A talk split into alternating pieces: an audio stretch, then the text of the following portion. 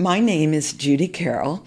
This is a piece from my blog, Family, Laughter, and Laundry, titled A Hamburger, Please. While it is true I spend a lot of time doing laundry, I still manage to find time to work in an office and to occasionally go out for lunch. One day I was especially hungry because I skipped breakfast.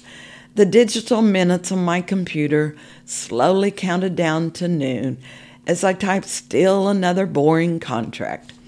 At last, noon arrived, and my son and I met for lunch. I'll have my usual a hamburger with tomatoes, onions, lettuce, and mayo, I told the young girl who took my order. In my hungry state, I ate half my hamburger before I realized it tasted different. I thought perhaps the mayonnaise was different and pulled the bun apart. However, the mayo was good, the tomatoes were firm, and the onion was sweet. But where was the beef? I knew how the lady in the old Wendy's commercial felt. My son was surprised I didn't miss the meat until after I ate half the sandwich. Did I mention I was really hungry?